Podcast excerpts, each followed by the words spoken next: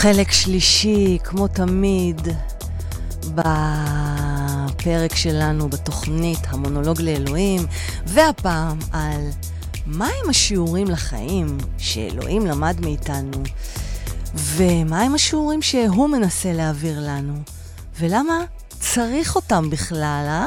הרוקנרול של החיים עם פז מוסקוביץ' גן זך, בתוכנית מפוצצת השראה.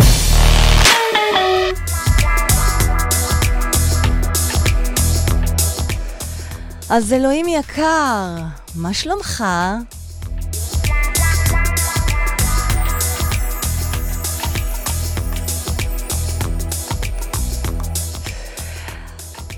מה עם השיעורים לחיים שלך, תגיד? כלומר, מה השיעורים שאתה בעצמך עובר וממי אתה מקבל אותם? אני מניחה שאחת האינטראקציות שלך היא עם האנושות, איתנו, בני האדם ובנות האדם. ובכן, מהו השיעור המרכזי שלקחת גם מאיתנו בעת האחרונה, למשל? ו... ומהו השיעור המרכזי שאתה רוצה להעביר אותי, כבת אדם אחת ויחידה, שהיא המיקרו בתוך כל המקרו הגדול הזה של האנושות? לאחרונה אנחנו סובלים מפגיעות טבע קשות. וירוס הקורונה שהתפשט בכל העולם, ההוריקנים באמריקה, השרפות בארץ, באוסטרליה, ההצפות באירופה, במזרח אסיה. האם אתה מנסה ללמד אותנו שיעור כלשהו? די.ג'יי שלקה בטינגלינג, איקצוצים, אך, שזה מתאים למונולוג לאלוהים. כן, מקס רוקד פה, איזה כיף.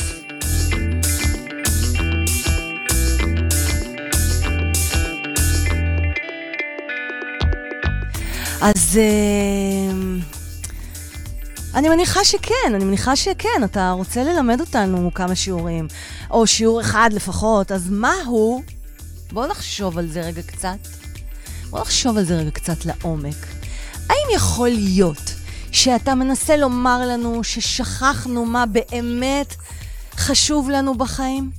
שאולי שכחנו פשטות מהי והרסנו בשיטתיות כל חלקת אדמה טובה שנתן לנו הטבע? שהתאכזרנו לבעלי החיים בתעשיות גדולות, במקום ש... במקום, במקום שנישאר בן האדם הפשוט, שרק כשהוא רוצה לאכול את הסטייק שלו, אז הוא יצוד אותו, אבל לא יתעלל בתעשייה שלמה ויפגע לא רק בבעלי החיים, אלא גם באקלים, באטמוספירה ובכדור הארץ? אך, אלוהים. בפרק על חוצנים, עב"מים וענווה, לא פה, כן? למדנו שאנחנו פשוטים, קטנים, אבל חושבים את עצמנו היחידים כאן בכל היקומים. הפסקנו להתחבר לענווה, לענווה שבנו, וזה נראה לי אחד השיעורים הגדולים ביותר שאנחנו צריכים לקחת עלינו וליישם, פן יהיה מאוחר מדי, אה? תתה! מה אתה אומר, טאטה? ומה השיעור שלך, אלוהים? גם אתה רוצה להגיד טאטה? טאטה! טאטה! מה יהיה איתך, טאטה? אז מה השיעור שלך, טאטה? שלקחת מאיתנו, אלוהים. הרי גם אתה, לא חסר לך אגו.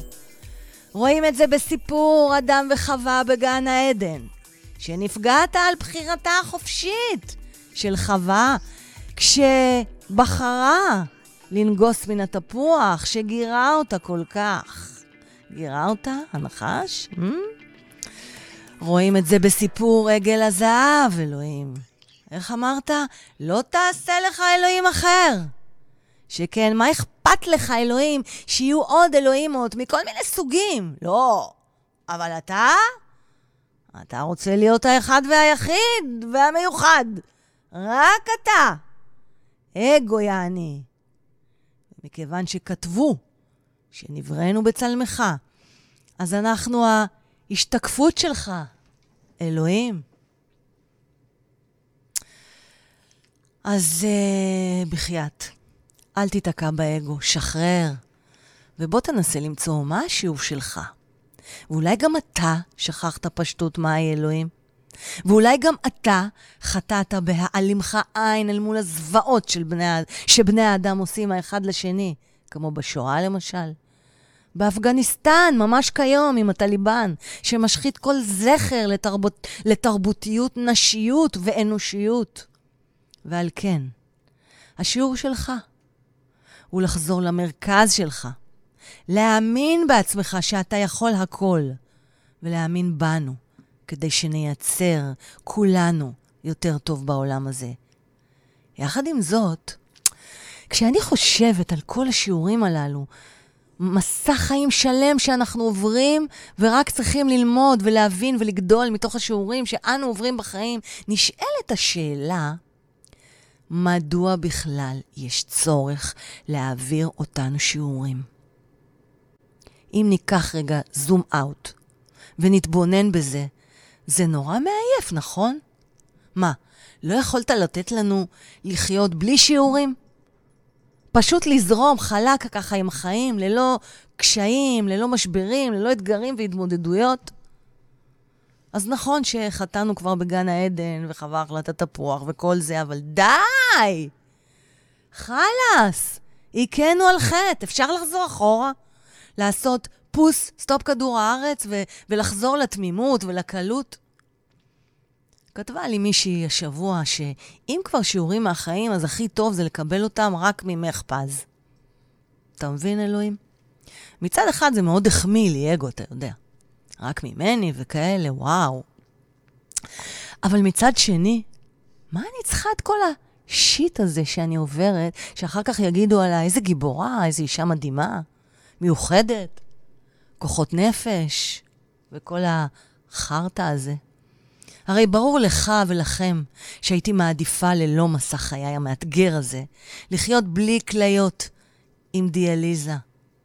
לעבור שלוש השתלות כליה שנכשלו, לגסוס שוב ושוב, ואז שוב לחזור לחיים. ברור שהיה עדיף ללא השיעורים הללו, שבעקבותם צמחתי ולמדתי ויישמתי והפכתי למי שאני.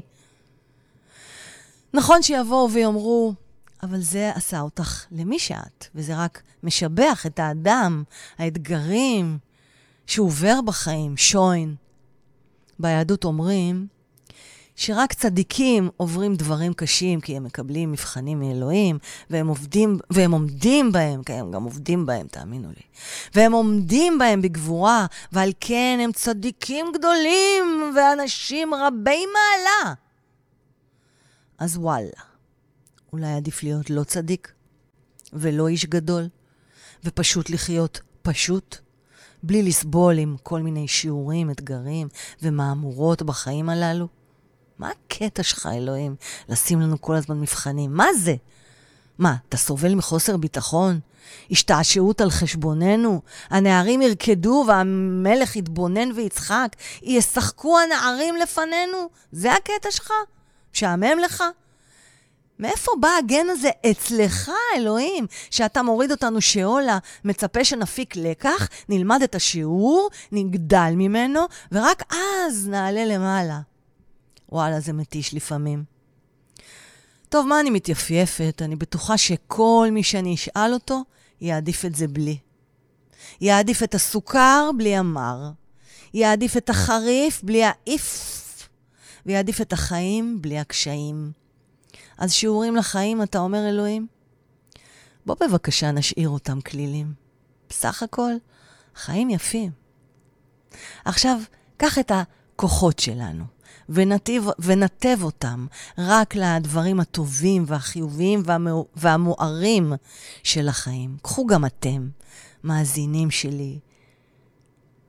אז אלוהים יקר שלי, שלנו, תודה לך על השיעורים לחיים שאתה נותן לנו. כאילו, אם כבר קשה, אז לפחות שנלמד מזה, נכון? שנצמח מתוך הקושי. הרי על זה כל הפודקאסטים והתוכניות שלי.